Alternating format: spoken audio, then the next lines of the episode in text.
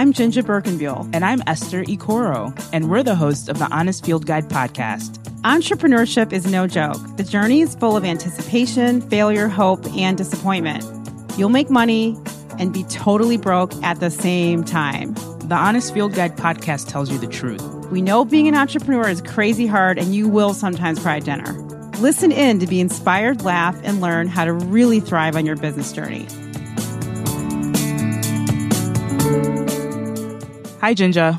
Hey, Esther. How's it going? Great. We've got an amazing guest in the studio with us today. We have Quinn Bryant today on the Honest Field Guide podcast. So, Quinn is a super creative and entrepreneur. Born, raised, and thriving in Chicago, she has successfully launched two e commerce companies and most recently published her first book, What Would Jay Z Do? She is hyper engaged in raising the public discourse around Black excellence and is currently focused on helping other Black owned businesses become easily located through her loyalty and discount product, the Real Black Card. Welcome, Quinn, my queen, my queen, queen of all time, the woman that I've been chasing for years and following on Instagram and social, someone who is part of my launch in Chicago of the Google Digital Coaches Program really been inspired by you for I don't know how long. Just likewise. Your oh, thank you. Your creativity, your visuals, your expression, your ability to communicate about issues related to Black people in business and Black culture in general. Just thank you so much for I coming try. on our podcast. Yeah, thank Thanks you. for Thank you. me. This is You literally wrote the Bible on Jay Z. on Jay Z. Don't get me in trouble now. On Jay Z. On Jay Z. Don't get me in trouble. What does that up. mean? Don't get you in trouble. well, I mean, I I expected it to be controversial. Ooh. Um, I mean, you know, people Yeah. are sensitive about religion. Um, although that's I'm not trying to start a It religion. just has a leather cover and nice I mean, the pages. the Bible does not have a monopoly on gold trim pages And leather. and leather books. That's really interesting. but I did think that that look made it hmm made it clear that the content of the book is official. But you know, Yeah. So you thought about that aesthetic. That was a, a purposeful aesthetic choice. although we've been told our whole lives not to judge books by their covers, people do. So mm-hmm, mm-hmm. I gave you both. gave you cover and content. you know and and so that everybody knows um i want you to talk a little about you know what would jay-z do and and what is this book you produced and and why you produced it and what does it mean? So give people context because um i mean i have a visual in my head. I have the book in my hand. I'm turning the pages. I feel it. I know what it looks like. Talk a little bit about the product Uh, so, What Would Jay Z Do is a book of daily affirmations inspired by Jay Z lyrics. So, for instance, you might get um, Don't Be Good, Be Great. Um, and it just kind of goes in and gives a little perspective or insight into life, experiences. And it really was kind of like a brain dump for me. Like when the book started, when I wrote it like four years ago, it was just like late night and I just was doing a brain dump. And it kind of started out as more of like a fan letter, um, just my experiences chasing around Jay Z. you were chasing jay-z as i was chasing you I was chasing an internship with Jay Z. oh really Uh, yeah. Like from the beginning, I'm like, this guy's really smart. Like, that's my thing. Like, I kind of like find smart people and like hold on to them. That's why I'm like, oh, I haven't seen you in a year. That's okay. But I know like I still have this smart person in my circle. Mhm. So it's like, hey, like I have a resource if I need it, although I haven't quite figured out how to utilize my resources. But at least I know I got like all these smart people around me. So I feel like the energy is like vibrating. But anyway, um, so wait so wait sorry. you were up late and you were writing a fan letter. I mean, do you know where he lives? How do you, how are you, No, it what was wasn't happening? like. I mean, it was a fan letter and content, or it was just more like a recollection of my story. Because not that I would tell it to everybody, but everyone that I would tell it to, I actually got an internship once because of telling like those stories. Did you grow up around entrepreneurs? So you mentioned your father and your uncle. How did that look different? Were they creative? What were their entrepreneurial? So my father was like 50 50. So he did like a nine to five, but he's an accountant. So he did like a nine to five and then he, you know, did his own like freelance stuff, especially around tax season. But he had clients that he like managed all year round. Um, my uncle just was like, for as long as I could remember, like full on 100% entrepreneur. And like, you know, his office was like out of his basement. Like, just whole like full on. So he was always working, always Yeah. hustling. Even like my aunt, like on my stepmom's side, like she had her own like accounting firm. Mhm. My uncle was an attorney, had his own law office. So I always kind of like had these entrepreneurial people around me. And I remember being eight. I don't know if I should say this. I remember being Yes, eight. you should definitely. And my, I think it was like during like the first recession, mm-hmm. and my father was like laid off, and you know my my dad would come home from work, and I would spend the rest of the night in my dad's office with him. He'd be doing work, and I just he had a couch in there, and I just like be sitting on the couch like, hey, do you need help with something? Can I file? Th-? Like you know, I Wow. would file, staple, Mhm. whatever. And my father just kind of like stared at a computer screen all day, like numbers and calculators, and you know the TV would be on, and that would be like our bonding time. But we we were working, and you know I'm a question asker, so I just remember his statement. He's like, "Never feel like you have loyalty to a company because they'll never have loyalty to you." Mm. So even though I started out like super corporate, like my, m like my first job was like at the Chicago Tribune as a telemarketer, but immediately after that, I was like working at Quaker Oats. Pe- PepsiCo and like corporate communications, investor relations. And I'm like, oh, this is so cool. Like, I'm on the top floor with the CEO, and I was like 16. And I'm like, this is dope. So wait, Like, you were okay. 16 working at PepsiCo? Mhm. I'm sorry. Don't Can you just back over up a little bit? yeah. Government relations, community relations, investor relations, like they were all on the same floor. And I supported all of them. So Wait, but but 16? Yeah, it Tell was me my how that it was worked my out. it was my high school work study. Oh my gosh. Okay, gotcha. Yeah. Gotcha. Okay. So the same class where I learned like Microsoft Office and typing and all those type of things. They so I left school like starting my like junior year, like at about eleven o'clock, hmm and worked. Wow. And so that was sort of the start of you seeing a super professionalized Yeah. um, business experience versus, you know, looking at the entrepreneur space, which a lot of times it's businesses and, you know, off your kitchen table. Yeah, which I think that's why I have both. Yeah. Yeah, Yeah, yeah, yeah. It's like that. Like I know how to handle myself in any situation, but I'm like, but what I prefer is a situation where I can just go to work and be who I am Right. and not be like this version of myself because I'd like my first full time job out of college was back there because of the relate at Quaker because of the relationships that I'd made. That's awesome. So I can't even know, imagine like 16 years old.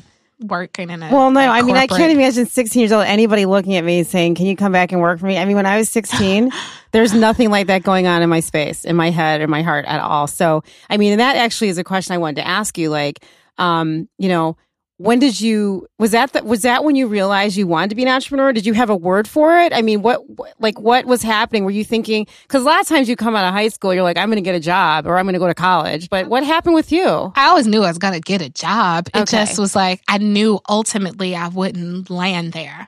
I wasn't going to be like a lifer at some company. Right. It, you know, I wanted to like make my own rules and do my own thing. You knew And- that at 16, 17. Yeah. Like, what year did Boomerang come out? I don't With the know, ad but agency. did you? I oh, mean, I was thinking about boomerang on Instagram. Oh, you're like, recently, that just pretty came out. recently. but I mean, seriously, Esther, like, did I mean, think about this. I mean, what were you doing Ooh. at that 16? Were you thinking about?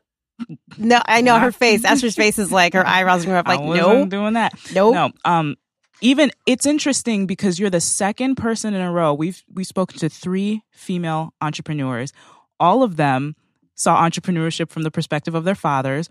All of them spent time observing passively or actively their fathers. Oh, that's why you guys gave each other like the because look. when you were like when you said you used to just sit around and staple and just randomly just Yeah. being in the presence of that is really interesting yeah. um, that that is a through line that we've heard from all people.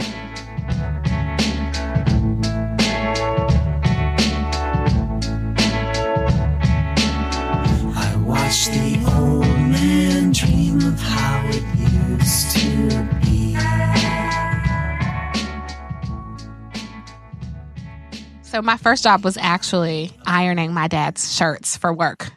He'd pay me like I think at the time it was like a dollar twenty five per shirt to iron his shirts. I was ironing shirts he didn't even wear. It's like he had like old shirts. So, what did you love ironing too? No, I mean, well, We when I money. first learned You how love to money. when I first, I mean, I knew how to at the time. I knew how to iron pretty well. At least I thought I did. But my brother was probably just getting me to do his ironing. Like, hey, can you iron my my stuff? but anyway, so um, my dad's like, you know, if you iron my shirts for work, um, I'll pay you a dollar twenty five per shirt. So if I had a goal of like something I knew I wanted to purchase, I'm like, okay, so I need to, you know, iron like fifteen shirts. So I would like spend my Sundays like washing and ironing his shirts like a dry little dry cleaner. Um, and there were shirts that he knew he didn't wear, but I'm like, well, I ironed those, Yeah. and he would still pay me for them. But That's and then, great. like every summer, or how long did that this was last? And that how was much money did you ongoing make? for years until I started working. Did you save all that money? I mean, how, is that where you also learned like how I saved to? it for something else. It wasn't like uh, I don't still have that money sitting around. so a minute ago, you were just talking about how you were working for your father and you were saving money because you had a goal. And I think that when I hear you talk about goals, and I've been following you over time, I'm not necessarily knowing if you have goals aligned already and on a spreadsheet or if you come up with, you know, magical things like you said earlier when you were writing in the night and you were writing a letter to Jay-Z and then you know, then you see the goal. Can you can you talk about that that creative process for yourself? Yeah, so there's an overarching goal that I want to get to, but so many things do pop into my head where it's like, oh, and how about that? Just like what I've learned to do was see when I come up with these little bursts, is like look and be like, how does this fit within the overarching goal versus just going off, like running off in this direction with this new idea and it having nothing to do with where I'm trying to go.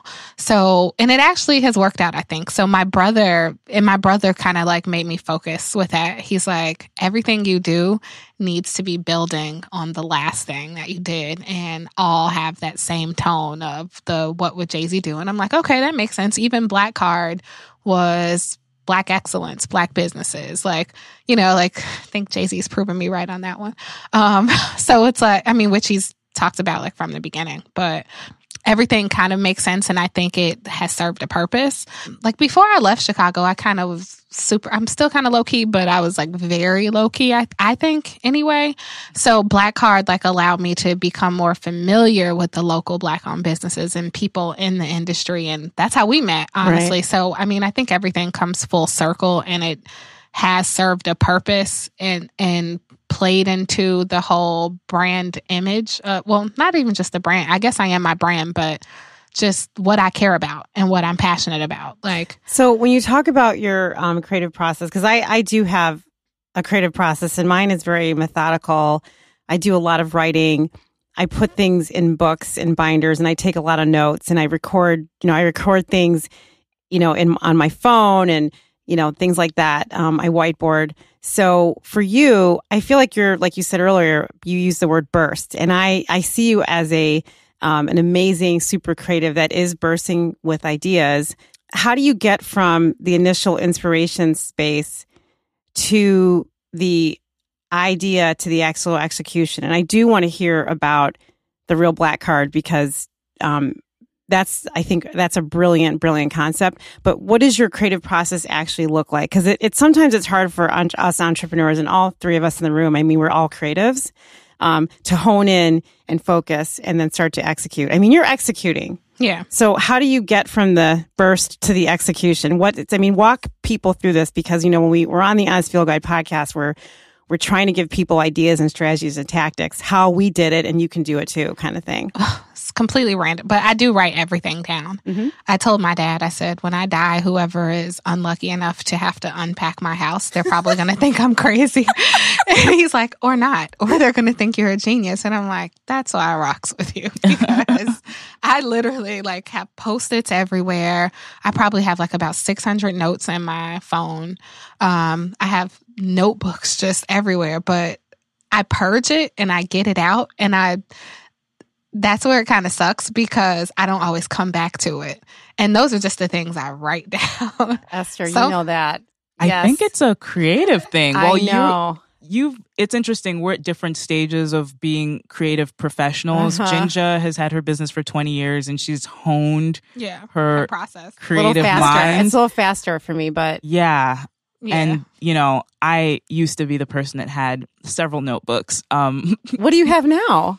i actually have been using i have one Moleskine notebook Oh, and then i accompany that with an app on my iPad. Do I love it. What's That's the app? it's called Whatpad. I can show it to you later, but it's great. it's I love it. So you've simplified your I've creative process. it. Wow. and I use my calendar a lot. Okay. Google Calendar. I'm not there. I love it. That's a lot different than I'm not there. you're yet. not there. So you I do post use my calendar everywhere. a lot, but it doesn't always mean something just because it's It on doesn't- my calendar. That's just because it's there. I'll see it and I'll you, be like, Quinn. "Am You're I still so there? funny. Do I still want to do that?" Yeah. I don't know. So, but you're saying I do move your, on very your quickly. ideas though get lost. They get lost in the ethers. What you're saying because you're just so creative. You're pushing out so much information, so much content. You're just in a state, a constant state of creation. yeah, and I don't think all those ideas are always for me. Just because I had it doesn't mean that it was meant for Oh, me. Wow, Interesting. Like, you know. Very interesting. So I give like people. so I what does that mean? Like you share? all the time. I mean, you're just like this idea isn't for me. Let me talk to someone about it, and then like if it let comes up while I'm release talking it. to you, if I want it, I'll write it down. If I don't want it, You'll allow it to pass like a ship. you in allow night. it. yeah, you know, just give me my credit. Say thanks, Quinn, and we'll move on with our lives. But What have been your biggest hurdles when it comes to trying to use your art as part of your business or turn your art into business? Because you mentioned, hopefully, I get credit. Mhm. My initial thought, just because of the way I've been trained, is like intellectual property. Oh no, Protect. I don't Protect. want it though. I mean, you know, I mean, I want it, but I don't. I hope that you can you if I like gave if you if if next year I'm like, wait a minute, Esther started School of Rap. Hopefully, when you're on your next podcast, you're like, thanks, Quinn. Like, you know, or not, or like, you know what? I was having that conversation with Quinn that day, and she really just made me think, wow, why why am I not doing this? Like, cite people. Like, Mhm. thank you. I was Yeah, I was that's a whole nother conversation. Yeah. We've talked about that. We've Mhm. talked about the the lack of giving credit, not not necessarily because because of any legal issue, but really just because in a culture of collaboration and creation, and which is what we're talking about, and and working together and bringing things to life. Um, you know, it's okay to be inspired. and You don't, be greedy. to- And don't be greedy. Yeah. yeah. Don't be greedy, right? And I, mean, that's feel like kind of it. things come back to you. And I mean, you know, you don't have to hit me with a thank you per se, but just uh gosh, like we had that great conversation and this it came out of this conversation. Yeah. Um, I mean, that's feedback from me too, because I throw so much stuff at people sometimes. I don't know if they're really like, girl, shut up. Or if it's like, oh, that was helpful. They look like they're engaged in the conversation. Well, your but- your your reputation precedes you though, Quinn. Because when hope I've been in conversations with others, all I hear is, "Oh my God, she's so creative," and I think that that's something that's lacking um, in a lot of entrepreneurs. They're not necessarily fully creative, and especially um, creative with more than one concept or more than one idea. Um, and that's what I kind of love about what you're doing because I don't think you've reached the end. I think you're at the very beginning of your, you know, creative experience and your creative life. Um, you mentioned the real black card a couple times, and we there's so much we could talk to you about. We might have to do a part two, you know, Quinn Bryant. But can you talk about the real black card because that's actually something that um, I love and I enjoy it, and I want other people to know what that product is for you. I feel sometimes when it comes to buying black and supporting black that that topic is so serious people kind of shut down sometimes it, they feel as if they're being reprimanded or um, preached to mm-hmm. um, so the real black and then also from having like a decade of liquor experience and just growing up in a house where my parents always hosted a party I I do enjoy a good time. So my idea was just like, how do I tackle a serious issue,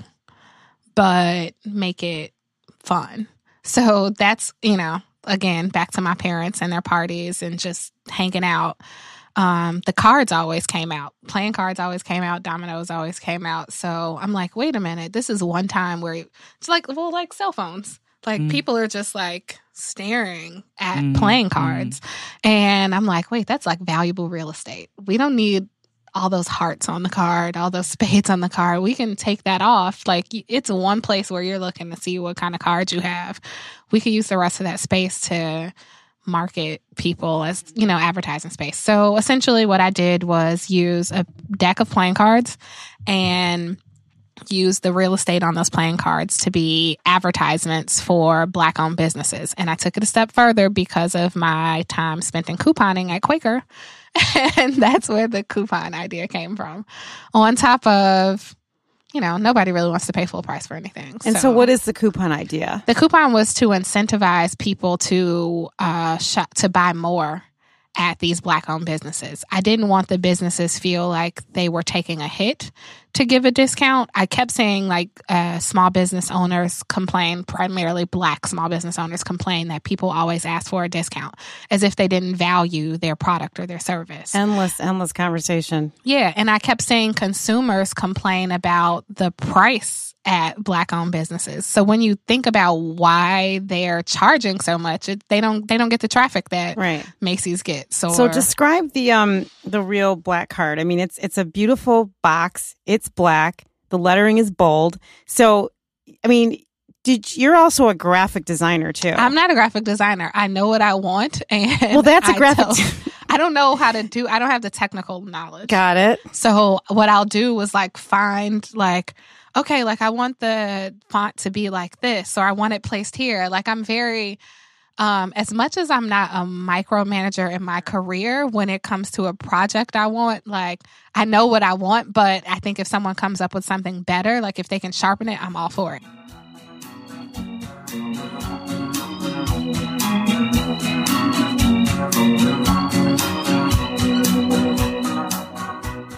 So you're not actually producing an InDesign. So what are you doing? Do you have a team of people that you bring to I you? Do you have someone talk about that process? Because I think that the, the reason I'm asking is that you know when when Esther started working for my company, um, you know she's a lot like you. She has these amazing, brilliant ideas. Not necessarily the the hard skills to execute in terms of the design process, but she has um, great like brain to concept to paper, and then that's kind of where it sort of stops a Someone little do something with this. I can't make it come to life. I mean, and I and and the reason why this is an important conversation for me is that there actually are not enough super creative plus skilled African Americans in design school. Okay, so there just aren't enough of us there. Um, when I was in school, I was the only black person that was in the class that was in design at the time when I was in school. I was the first black graduate that came out of design school at the school I attended. And so I think that, you know, you have not only brilliant ideas, but you have an incredible aesthetic. And so I just want to understand very technically, you know, how are you getting from A to B? Because here's the deal. If you can't actually execute, there's a zillion people that can for you. And you, but you also have to be able to articulate. So I want you to really talk about that. If you can walk us through that step from one to three or one to five or one to 10. like I see things so clearly in my head and you know, I don't think I'm when I when I sometimes I get caught up on my like creative ideas, so I try to describe them. I try to find people that get me. Um and some people do. They're like, "No, I get what you're saying." Awesome. Okay. If they don't, I I don't know how to draw, but I figure it out for that. Like um I'll like like even like the guy that my screen printer, I'll like draw t-shirts and tell him like and draw the shirt. And he's I send them and he's for him he's like this is perfect. Thank you. I know exactly what you want. It's fine. So um again, I can't draw it's like stickman and stuff like that, but I think it helps communicate what I'm trying to make happen versus I don't know. I get so excited about my ideas that when I like actually let them out, I'm like, does it make sense to me? I don't know if it makes sense to you. So with the real black card, it's actually a box. I mean, did you It's a actually deck of cards. Right. Did you research? Did you did you go to stores and look at boxes? of cards. Were you doing typographic research? Were So- you looking at colors and textures and patterns? I mean, what was it or did just because you can't just sit here and say it was magical and it just it just invented itself. So I I mean- always would buy decks of cards. So one of my best friends is like a huge card player. So whenever I would travel, I you know, instead of shot glasses, I would always get her a deck of cards. I would like look for like the coolest deck of cards and I'm like, okay, these are the ones I'm gonna give her. So Okay, wait, everyone. I just want to repeat. I love Quinn Bryant. Everyone needs to know this. She is amazing. I love her. Okay, go ahead. Continue. Um, so that would be the gift I get would get the souvenir that I would get her a deck of playing cards. So that was I actually don't play cards, and I I I like make fun of them all the time because in college they would play like play spades and I'm like, come on, like teach me how to play. And they're like, this is not the time to teach you when we're like Yeah. whooping on people. Spades is serious. like I know how to play dominoes. Dominoes is my Mhm, game, but mhm. spades, I just never. I guess because I was so focused on dominoes, I didn't really take the time to learn spades. But they talk so much crap Yeah, that I'm it's like, fun. I got to It's get in fun. on this. It's fun. So, Mm. and they looked like they were having so much fun. So at, at the time, it was just, it was enough fun for me to like laugh at them because my friend is generally so like demu- demure. Like she's just like very like meek and quiet. And when the cards came out, it was like a whole different situation. But so anyway, I would always see cards. I would always like be on the lookout for cards just because of that. And I mean, with me, like it's always pretty simple generally. Like with my design of something, it's going to be black. I mean, what I love about what Quinn is talking about is, um, you know, obviously she's she's bringing in things from her childhood and that are, that are in her, you know, in her mind and bringing them to life. Um, but she's tapping into Black culture with cards, you know, which I think is great. Um, and and it's not something that it's intentional; it's just part of your process. And even when you think about um, what would Jay Z do, I mean, the the Bible, the concept of the Bible, that's Mm. completely tapping into Black, culture. yeah. I love what you're doing around that. I just think that um, sometimes people squash some of those instincts when they're creating, yeah, um, but you don't do that. probably should in some cases, but Never squash.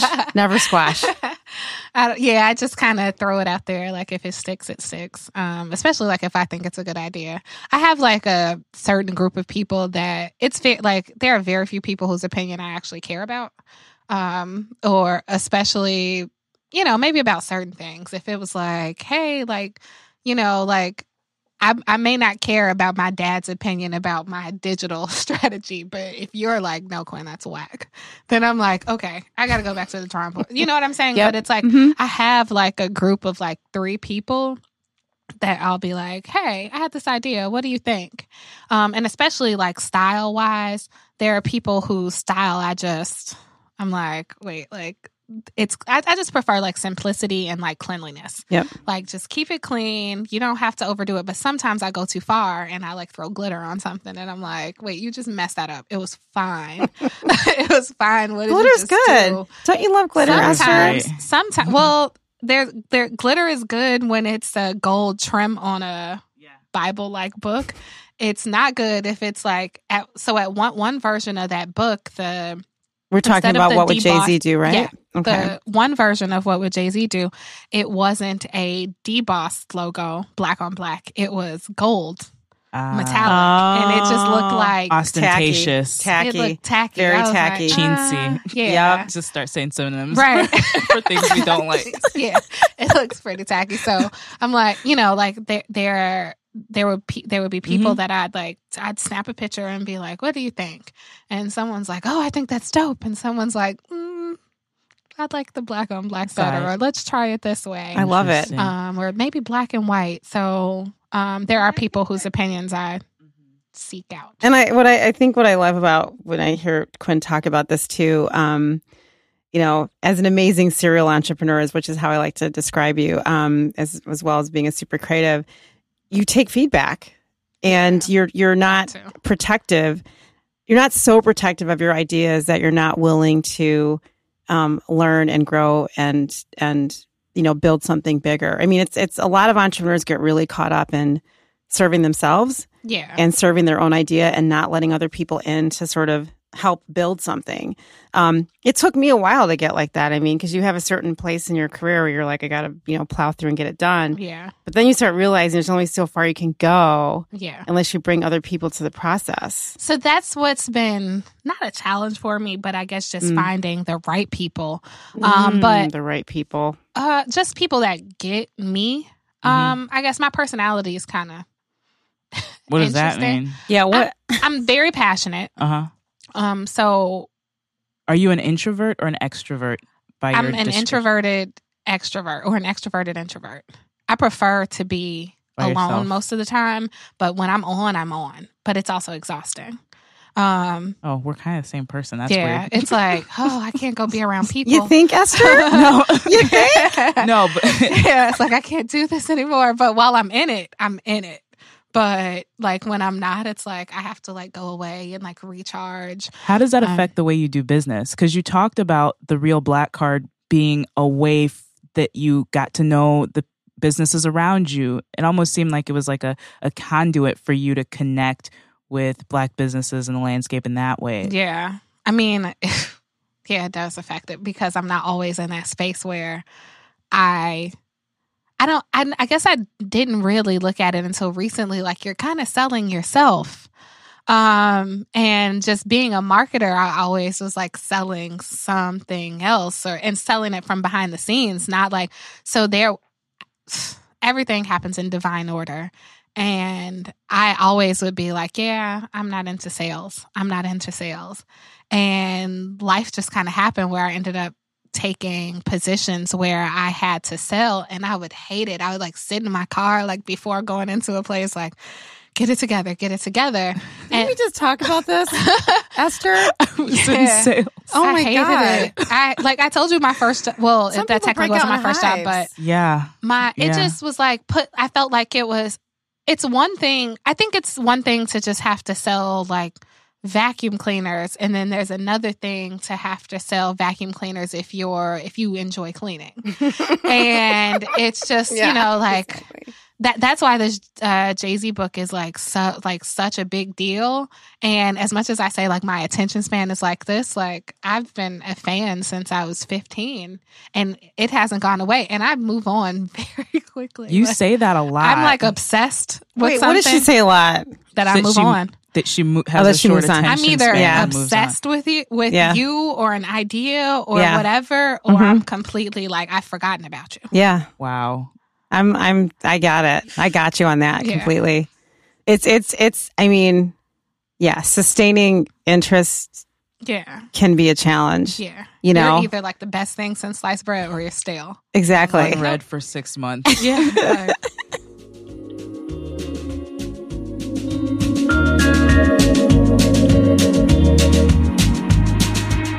Have you ever felt like you've been in a creative slump or some sort of rut?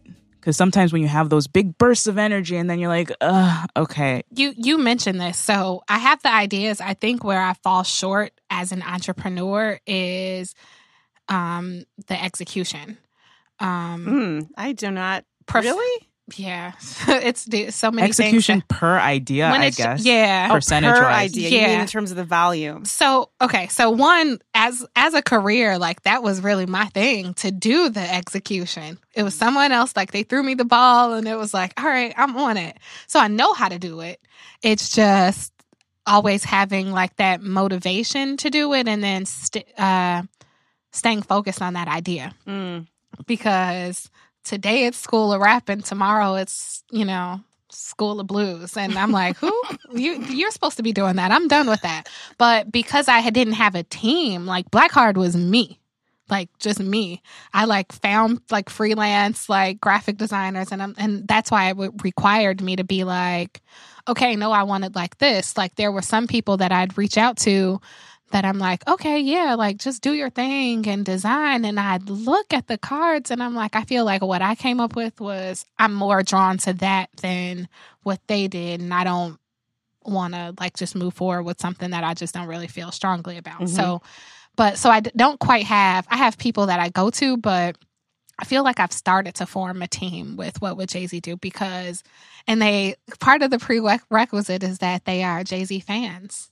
So I mean what you're describing right now is um, you know, you've had people around you that help you stay out of the ruts if you do find yourself in some, especially now, like especially now. even with with what would Jay Z do? Like, and I think that's the part part of the being a Jay Z fan, like having somebody like believe in what you do or what you're doing. Mhm. So much so that they are like willing to keep you on track. Yeah. is like like so what happened with this or are you like are you still planning the You know boat what party what about the chess instructions what about what They call those accountability partners. Yeah, but Mhm. not even just that. It's like, what can I do? Okay. Who can I? It's like she's like on my team now, like legit. Like, and love it's it. just, and I think part of it is she's just like, this is just a great idea. Like, I love it. Like, how can I come be a part of it? And I think that's probably why it may have been hard to find a team before. Like Black Card, I think people thought it was cool, but a lot of people didn't get it they didn't get it conceptually or they didn't actually physically get it because you were also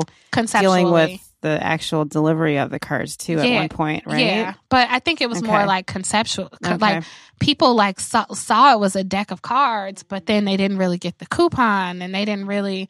It just something that seemed so obvious to me. I'd been sitting on that idea for so long. It got to the point where it was just like this communication block where I didn't know how to simplify it for people, and Mhm. I'm like, it's a coupon. Like, Where is it now?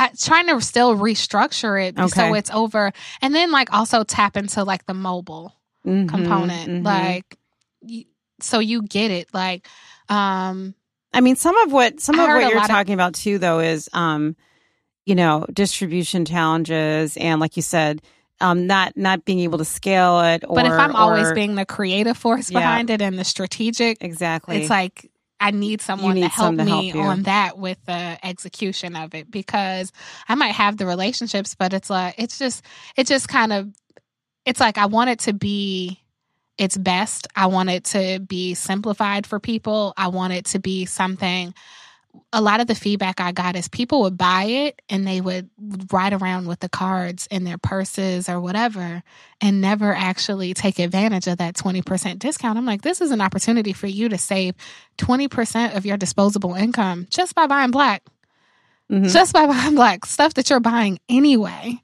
Um, instead of you going and getting that white tea from that beauty supply store, go to Sir Madam and, you know, like, hmm So what's happening with it now? I mean, do you, is it is it something that I mean, because so you know, my husband and I we have three records and we're trying to work on our fourth record, and and you know, there's there's a point where you're thinking, am I ever? Is this ever going to really come to life? I mean, are you still feeling passionate about the real black card, or is I it am. is it it's more? just I want okay. it to be. so you haven't given up on it. No, I haven't given up on it. It's just um, that's good.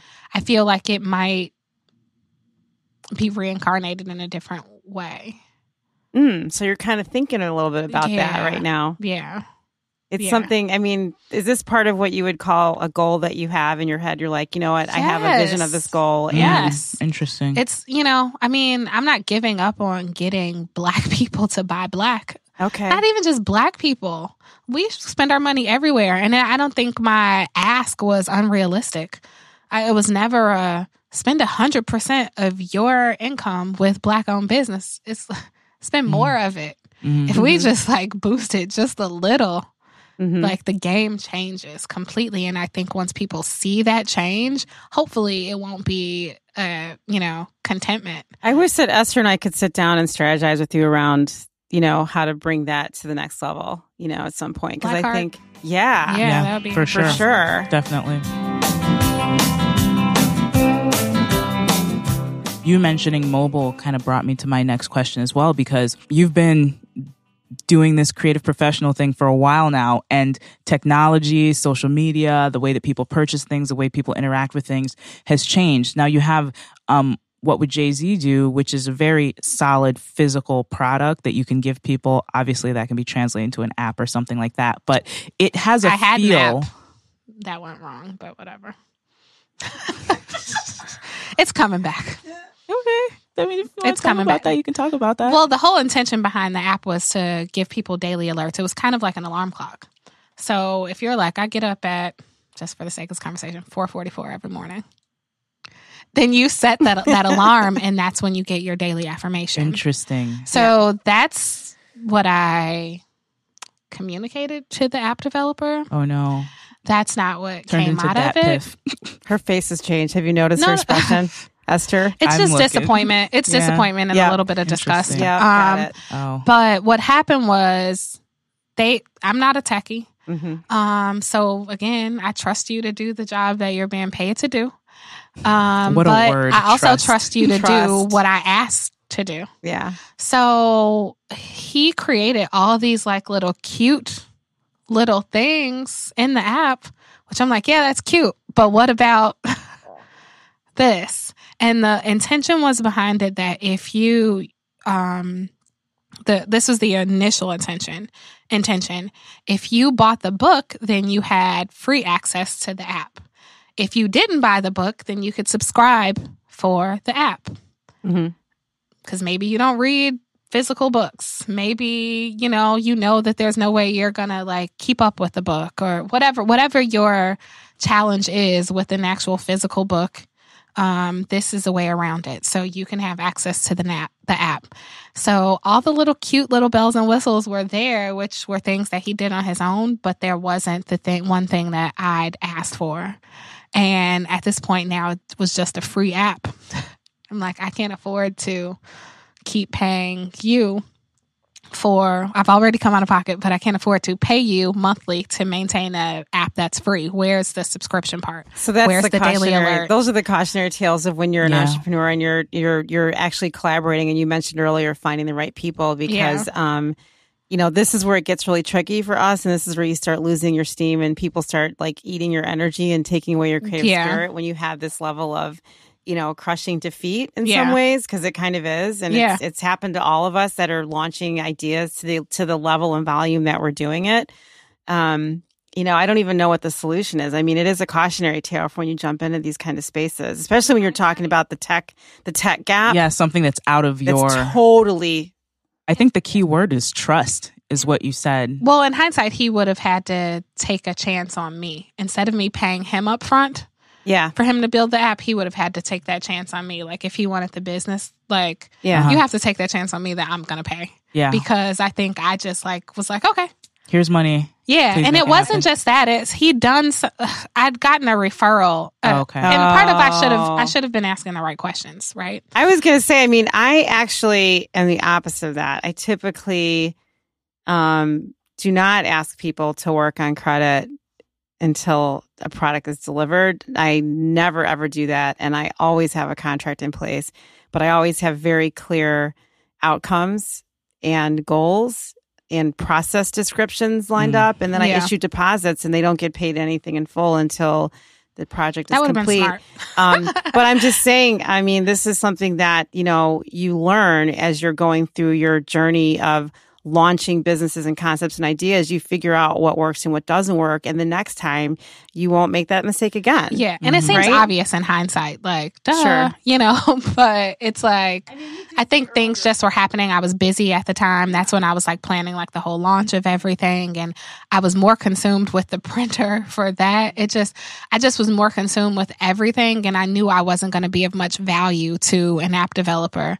So it was kind of like, go off, do your thing. But I mean, earlier you did also talk about one of your weaknesses that you recognize very clearly is that you're not leveraging your network as effectively as you need to. So, you know, this is a situation where had you leveraged your Mhm. network, you might have gotten a better solution and even and even better talent to help you build this, right? Yeah. And so that's always a cautionary tale for any entrepreneur to, um, you know, not get so overwhelmed like you were suggesting with things happening and swirling around you that you take some shortcuts.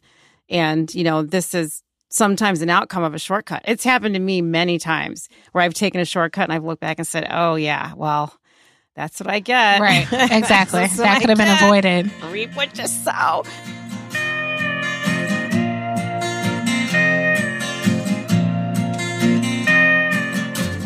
What would you say to your so you've learned some lessons, you've taken a couple lumps, you've gotten back up, glad you're still here. some people get defeated by stuff like that and they're like, Oh, not uh, something like that. shoulder slump. Oh, yes. There's people that do that. Right. Well, for me, it's like, you know, I like vent. I'm a venter. So Yeah. I'll vent about something and I'm over it. Good, But, good. You know. That's a good technique. Yeah. What would you say to your younger creative self?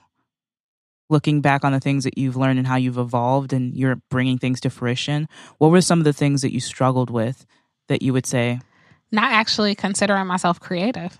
It was just me. Mm. Like, mm, there were just things that I was into. And I, I don't know. I think I've, I, I think I've just grown, period. Like, I've actually paid attention to the things that get my interest or like followed, it, writ, written things down Mm-hmm. instead of just like, boop. did you not have a title for it or know it was something that I didn't become know a it job? was. Yeah, I just didn't. I didn't really know what it was. I just like considered myself like weird.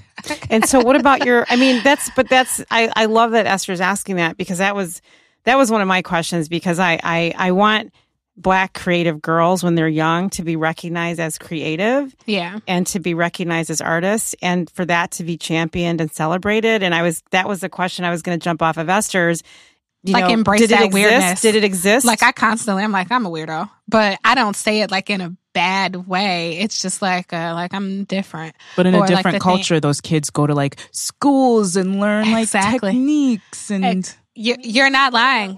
One of my friends, one of my friends, one day we were talking about her daughter, and she was just like, she was like, look what she wanted to wear the school to school, and I'm like, okay, why can't she? And she's like, she's not gonna. It, it was like a something you hear like older black women say, she's gonna be fast.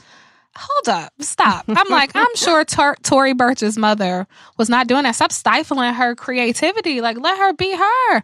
Like, even my aunt, like, I love, and I, this whole Adrian's mom was like the head librarian for um, Chicago Public Schools. And she, this was like before she passed, she was like, What do you think about like all these like kids with the colored hair? And I go, and tattoos. well, and, well, she didn't. She's just like and rings. I said, I think if anybody's going to be wearing colored hair, it should be children. And she's like, huh. I'm like, they don't have a job to go to. exactly. like, I mean, you know, now it's like whatever. I, you know, time. at, at Head and Hearts, you can come with colored hair. You can do whatever you want to. I I embrace that. But and that's that's honestly why I transitioned away from Quaker because it started to feel so like suffocating. I'm like this version of myself at work and um everyone that I was working with had come from the agency side.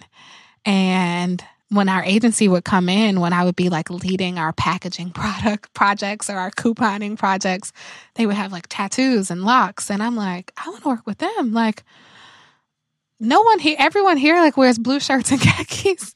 I So when you were this- little, did you want blue hair? I mean, is that where you're? Is that what I'm hearing? no, that I didn't. were- I feel you- like it was given the- stifled. You were not. You the so things I wanted were stifled. Um, Mm. I couldn't wear fingernail polish, but my nieces, who were at least five years younger than me, my stepmom would get them and polish their nails, and I'm like, I'm older than them, and you won't let me wear fingernail polish, but they can. And it was like I wasn't really allowed to choose my own clothes. My stepmom would go shopping for me, and she would get these things I hated, and I would just wear my brother's clothes. I be, that's why I like was such a tomboy because I'm like I'm just gonna wear his clothes because I don't like I don't like this. It's, it's ugly. Mhm. Um, so there were like some things she'd buy where I'm like, okay, yeah, I, I can rock with this. And then there were other things. And then as I started to get older, we'd go shopping and it would be like, okay, do what you want, or like holidays or birthdays when I had my own money. That's why I was always like, Dad, can I iron your shirts or can I? It let me have my own money. And my dad was just always too like, always have your own, always be prepared to pay. Like I feel like he raised us on to some degree. Well, I don't know. I think I think all parents. I mean, I know my mother was always like, "You always have to have your mad money in your pocket. Yeah. You always have to get home on your own. Yeah. Don't ever count on anybody." your mad money from She when you get mad upset money. and you're like, I'm leaving. Exactly. Always. And you're always. not like, but wait, I have to put up with No, this. I- because Yeah. don't have always any I'm- raised- I'm, gone. I'm gone. to Goodbye. not rely on anybody to me to no. mm-mm. So I mean, that's not that is totally a depends on the parent situation. Yeah. you know um what i'm hearing is that you know creativity can't be stifled because you know it, real cre- real true like god-given talent creativity it doesn't matter about your training it doesn't matter about you know getting refined at you know rhode island school of design Yeah. um you know which doesn't have a whole lot of african american students i might add and that will stay on this podcast because i need to make that public service announcement. Um but you know schools like the RISD exactly. Um i feel that um you know this is this is a challenge in general. Um creativity exists everywhere and it needs to be championed and celebrated not only um by society but certainly in families Boys and girls to wave goodbye to Annie Mae. I have a theory. So we talk to a lot of small business owners about social media. So earlier we talked about Jay Z being able to sustain his creative momentum over time, whatever. Um, a lot of the things that people struggle with when it comes to finding their voice on social media without feeling like they're just putting in ephemera into the world, cookie cutter stuff, is because they don't even really know who they are. Yeah. They don't know what they have to say. They've never had to think about it because when you're like, you are the brand, it's your personality, Mhm. not the airs you put on when other people are looking at you so that you fit in to what is. So when you think about how those types of things have been kind of ingrained in us, sometimes you wake up and you're like, not me. But some people wake up and they're like, I don't even really know what I like. Mhm. That that's why I tend to pe- piss people off in conversations. Mhm. Um, I I've learned to play devil's advocate in every situation, every single situation, and I'll have a conversation with you, and I'll be like, "Oh, why do you think that?"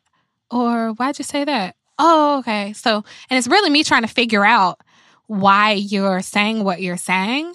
And some people might look at it as me challenging them. And really, I'm just trying to, one, understand what you just said, why you said it, what's behind it. And I'm also trying to get you, I'm trying to see if you understand why you said it. Cause sometimes we just regurgitate things and we haven't even really thought about do we really feel this way or why do we feel this way? I'm kind of wondering, um, what do you, how do you define yourself? What is your, what do you, how, what do you, do you have a title? I mean, like, when did you, when did you start, do you actually, as Esther was just saying, wake up in the morning and know I am a creative? I'm an artist. Like, I what is the thing in your head? real. Like I don't know how to be anybody else but me. Um, and that's like flawed. That's like dope. That's like I, I'm figuring it out every day. I don't profess to be perfect. If that's your interpretation of what I'm doing, it's probably just because I'm just I'm just doing me. Like I don't. I'm just I don't know. I'm just doing me. I don't really care too. I mean, you're like, she's much, like, you know? I mean, Quinn's like a muse. I mean, she's just sort Oh, of, you know, I like that. you know floating around and and you know it, it worries me sometimes with with people that are muses because um you know people feed off of muses and then you know you hope that it doesn't dry up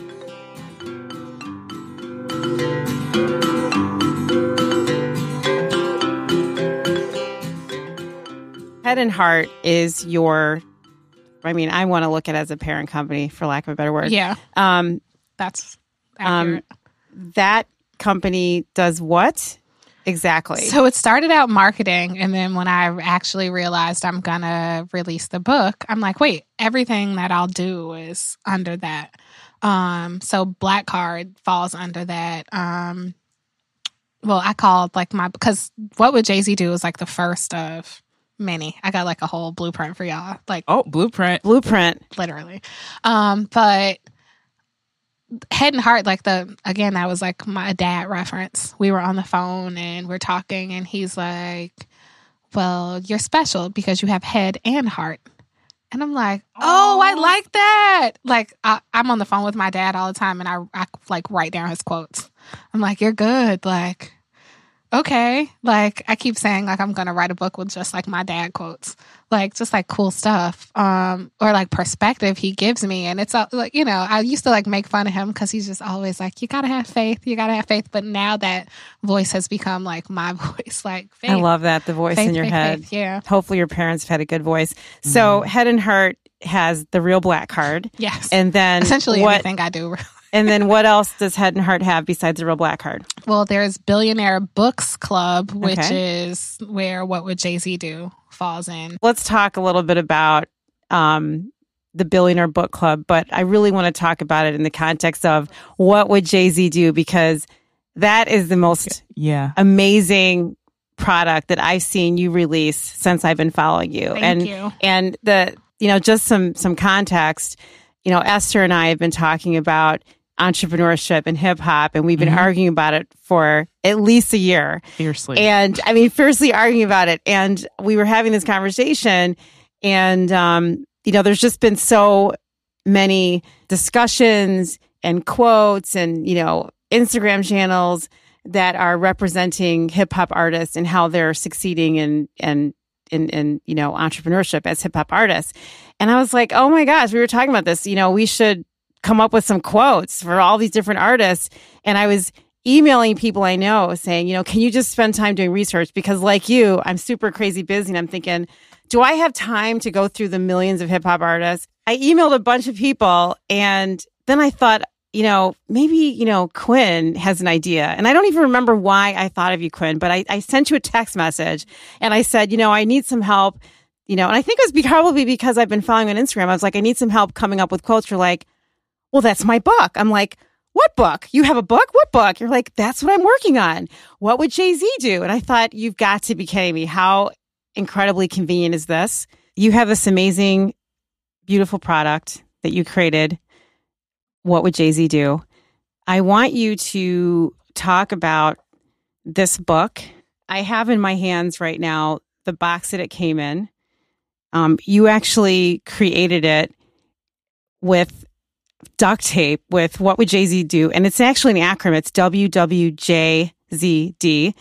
Um, you put a lot of care into the creation of this product. I want you to talk about the whole entire experience because when I open it, look at what's inside. You see what looks like a kilo of cocaine.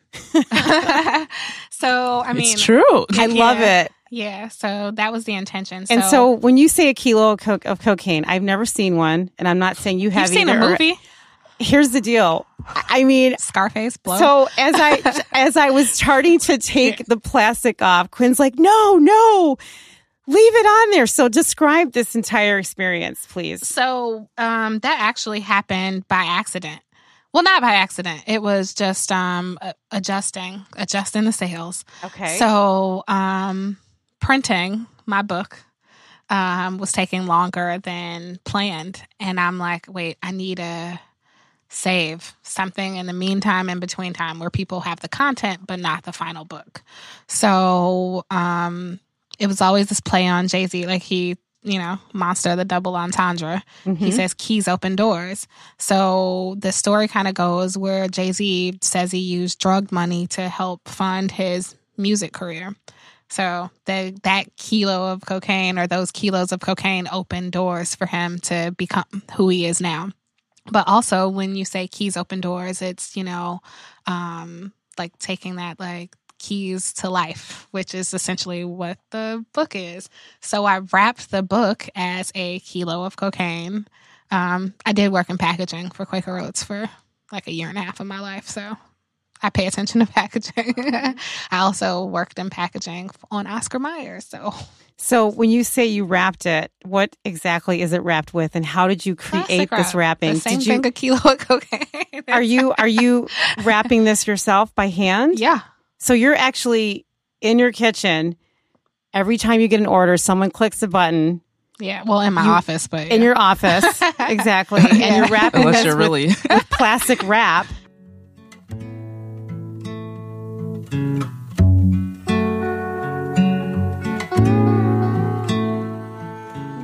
It's amazing. I mean, we're going to put a picture of this when we uh, release the podcast, yes. but um, I just love it because, yeah, it feels like a brick. yeah, Of course, what's what's brick. beautifully surprising about it when I open it is that, which took me by surprise, I had no idea.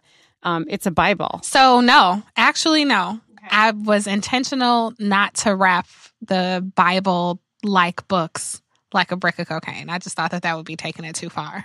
But what you have there is the version of the book before the Bible design. I mean, the Bible design was always the first design, but I had to squish some things in between to make sure that you guys weren't waiting so long.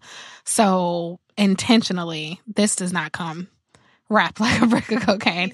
This comes in a what would Jay Z do bag. It's Okay, so talk bag. about so talk about that. We have one version that is this. the brick of cocaine. So And you so- either got it or you don't. If you Okay. missed out on it. that, you missed out on Aw. that. So then when I so when I open the brick of cocaine, quote unquote, um, are the is the book contents It's of yeah, the Bible the same inside content. this? It's the same content. so now I don't want to open it. That's No. why I Take just told you the one, don't. off. one to rock and one to stock. Yeah, JinJa- oh, exactly. drop, dropping the work.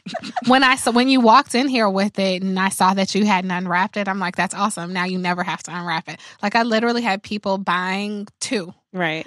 They wanted that and then they wanted Well, I the- purposely didn't unwrap it because I knew you were coming and I I'm wanted glad. to open the box out. with you sitting here.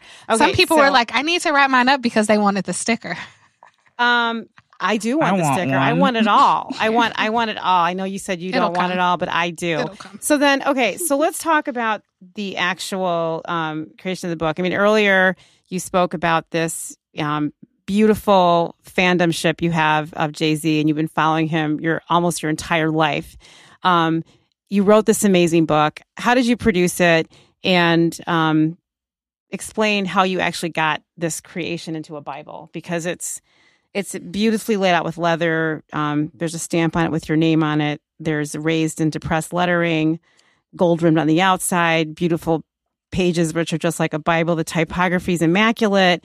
Everything's laid out well, beautiful spacing, margins, um, you know, perfected, spell checked. I mean, come on, Quinn. the th- the thing about the book, I think it kind of hits different depending upon where you are in your life, what you've experienced, like what revelations you've had, or you know. So it just kind of hits different. I think you can look at, you know, what's today, July Second. second. You can look at July second today, and it could mean like, oh, okay, I get it, but. Two years from now, you might be like, "Whoa, that Yeah. hit different." um, And I love the I love the fact that in this book, um, it is divided by day. I mean, I think that's that's a fantastic idea. Um, I Thank wish I had thought of it. well, people don't read like they used to. right. and um, you got like about an Instagram caption, even like a long Instagram Mhm. or Facebook post. People are like, "Oh my god, Right. like what's the point?" So I feel like this is probably like about the length of like a long Instagram post. So it might be or Facebook post, but it might be long for social media, but it's short for a book. So it's like, you know, it probably takes you less than a minute to kind of get your word for the day and just set the tone for your day and like help you set your intentions and give you something to think about.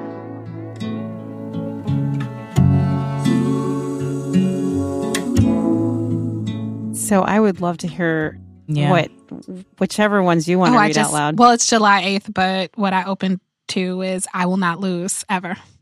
So that's from Jay Z's You Don't Know on the blueprint. Um, so I don't know. It's just about essentially keeping that mindset that um, there are no losses and just keep going. Um, especially in life, like everything is a lesson, which he says that too. A loss ain't a loss, it's a lesson.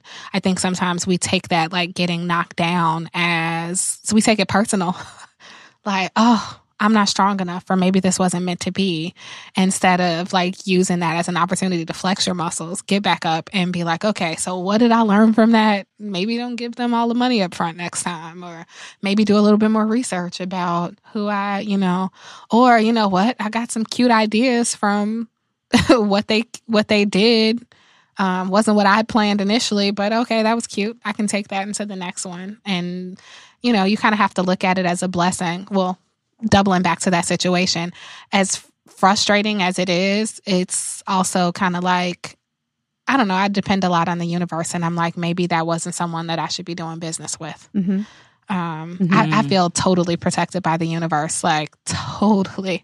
I feel like, you know, some things have happened, but I feel like in general, I have like good people around me. Like I meet good people and attract good people. So Do you know what I love about this book, which Quinn just demonstrated for me as she was sitting there, is that when I was looking at it, I was opening the pages and just randomly, almost like a tarot card, like what what am I gonna what am I gonna land on, and what message is it sending me? Yeah. right. It's very mystical. Yeah. and then when you read this, you or know, like a fortune you- cookie. yeah, then you kind of go off into another sort of space, and you're like thinking of all other things that are happening around you related to what you just read. Right. So that's why I said it hits different.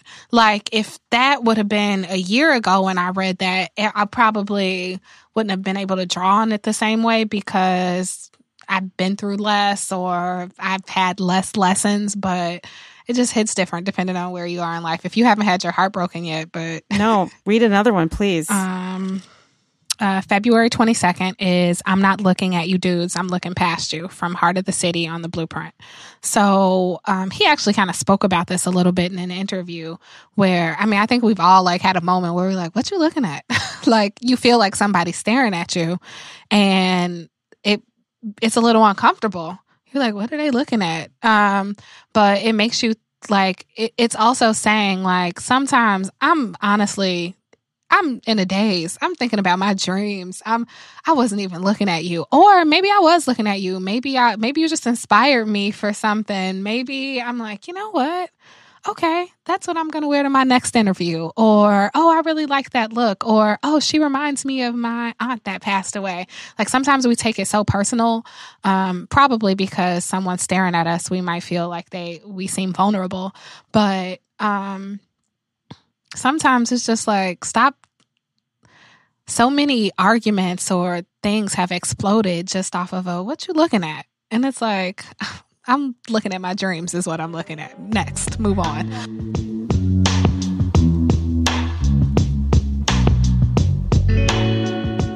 How long did it take you to create this? What would Jay Z do?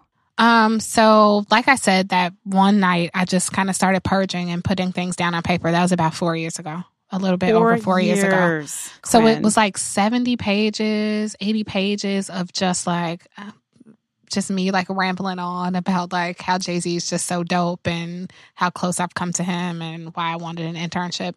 And like some quote, like some of his quotes were like um, weaved in there. Um, and then I just stopped and I'm like, who cares?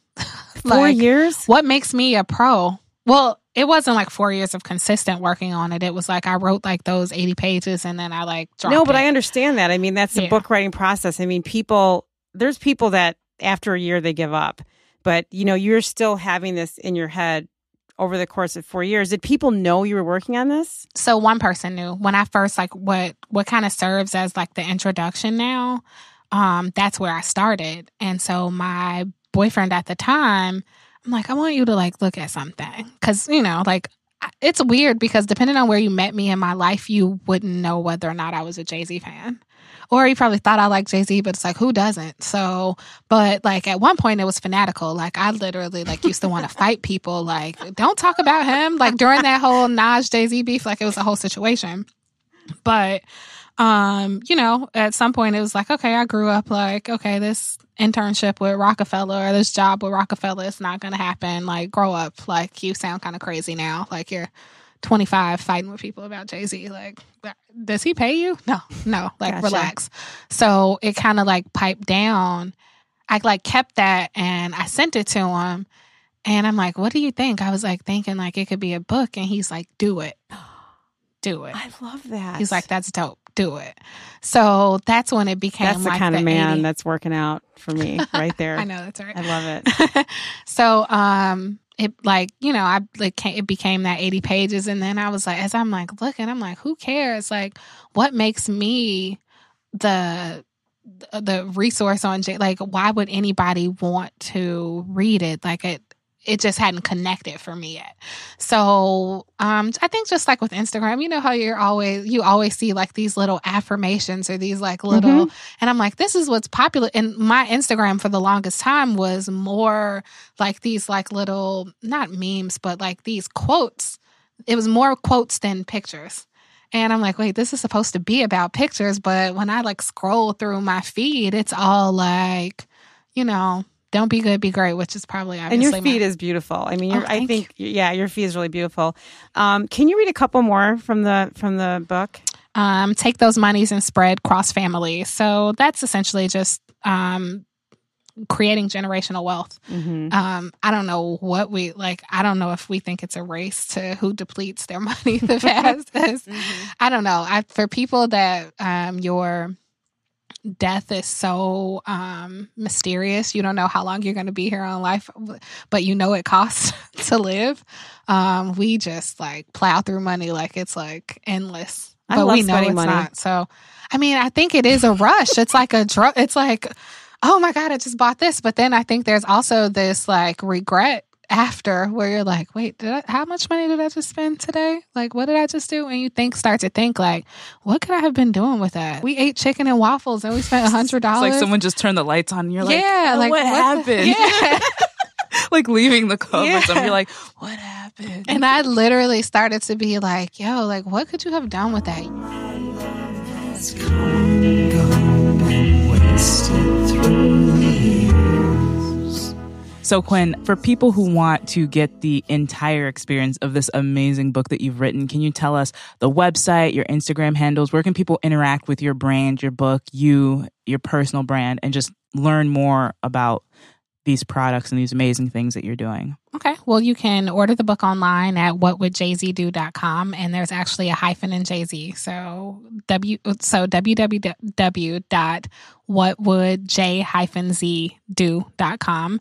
On Instagram, you can follow us at www.jzd or my personal page low key QB. Perfect.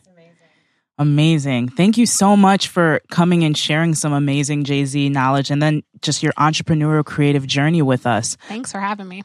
I'm Esther Ikoro. And I'm JinJa Birkenbeuel. And we'll see you next time. The Honest Field Guide podcast is produced by Birk Creative, written and created by JinJa Birkenbeuel and Esther Ikoro. The podcast is recorded in the innovation and technology capital of the Midwest, Chicago, at Stomping Ground Studios in Ukrainian Village. Original music is written by and provided courtesy of Utah Carol. Follow Honest Field Guide on Instagram and Twitter. The opinions expressed on the Honest Field Guide are opinions only and only represent the views of JinJa Birkenbeuel and Esther Ikoro.